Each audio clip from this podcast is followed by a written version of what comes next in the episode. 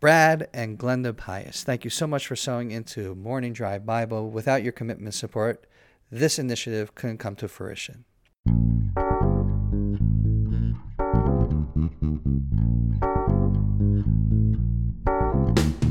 Good morning from Jerusalem. My name is David McRutman, My name is Scott Kahn. and welcome to Morning Drive Bible. Hey, Scott, I like your watch. oh, thank you very much. Mickey Mouse watch. If I needed your watch, would you automatically give it to me? Uh, probably not. I mean, you're my friend if you really needed it, I guess, but not without some good reason, I guess. I need to give you a good reason, I would think so. right? What type of reasons would justify you to give me your watch? Well, if you really needed it, you're my friend. You could tell me that I'm going to an important affair and I need to have a formal watch, even though my Mickey Mouse watch isn't exactly formal. But if that were important too, or I know you're happily married, but theoretically, if you were going out on a date, let's say, and you wanted to look the best you could, or even just you said, Look, I really, really like your watch a lot. It means a lot to me. And as a friend, I'm asking you to do me a favor. I suppose that in that case, if it really matters that much to you, I would give you my watch too. But it will always be on loan, correct? You wouldn't just give it to me as like I can keep it. again, if it really mattered to you, yes, I'd give it to you and you could keep it. But for the most part, I would assume I'm going to let you borrow it, but I presumably want it back. Yeah. So Scott is a really nice guy. Most people are not like Scott, I would say. Most people need a justifiable reason and will give it on a loan, but with the intention that I would give the watch back. Presumably, yes. Right. And I'm that way too. I just mean if we're some extreme situation, of course. But yes. Right. I if I was back. down and out yeah. and I needed money and I can get 50 bucks on eBay for your Mickey Mouse watch. Good that- luck with that.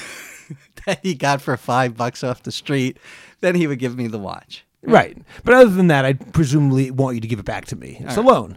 So this all is going to be part of my transition. What we were discussing in our previous podcast of the way to look at the episode of the golden calf from a different point of view.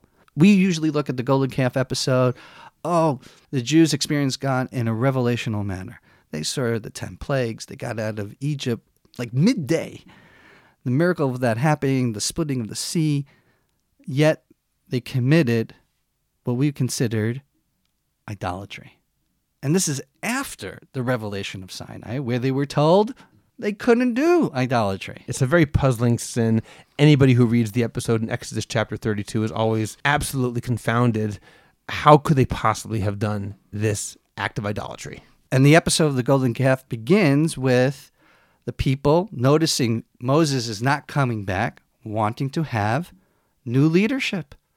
That's understandable, Scott, right? If there's no one leading us and we're stuck here and we are supposed to go to the land of Canaan, then we need some leadership here. And who do they go to? They go to Aaron and they ask for new leaders. Why would you go to Aaron? Well, he was sort of Moses' spokesperson. He was the next in line, if you want to call it that. All right, so it does it make sense that the people will go to Aaron and ask for leadership? Unless they say, Aaron, you be the leader. Ah, so that's it. Did they ask Aaron to be the leader? No, they say we need some new. They said the word Elohim, which you're translating as leaders. It could be translated, as we said yesterday, both as God or gods or as leaders or judges. So you're translating it in the latter sense of judges, leaders. And what's Aaron's response? This is verse 2 in chapter 32 of the book of Exodus. Aaron said to them, Remove the golden earrings that are on your ears of your wives, your sons, and your daughters, and bring them to me. Now, Scott, you just said to me that you would only give me your watch based upon a justifiable reason. What is indicated in the verse that for Aaron, this tactic would ever work? Well, what do you mean by tactic? What Well- tactic? Aaron is responding to a situation, obviously, right? The people are surrounding him. They're not asking for his leadership, they're asking for other leadership to come in. And his response should have been what? I'm next in line. I'll be your leader. I'll tell you where you need to go. But he doesn't do that. Let's remember the context in which this is being asked and requested by the people. The people now assume that Moses is gone for good. Aaron presumably knows better and is trying to delay the people. In other words, Aaron's answer isn't, I'll be your leader, because he knows that Moses is still the leader. He has to stop the people from making a big mistake and rejecting Moses' leadership on the wrong assumption that Moses has died. So Aaron is assuming that Moses is alive, and the people are assuming that Moses is dead. That seems to be what's going on in my reading of the text. And therefore, the issue right now is we need leadership.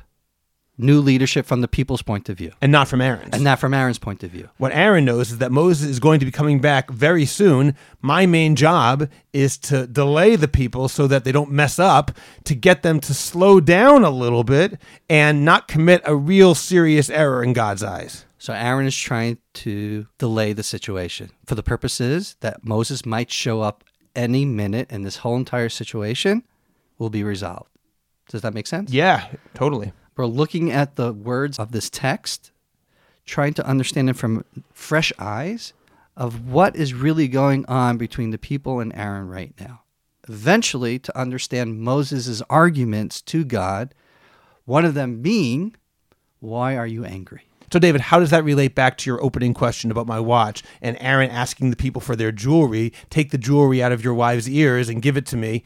What does that have to do with Aaron trying to delay? Asking the people for something he knows there, there's no way they're simply just going to give away their gold. Is accomplishing what he wants as on his agenda that Moses shouldn't be replaced and there shouldn't be new leadership. So if I ask you for something that you can't give me, I'm trying to diffuse the situation.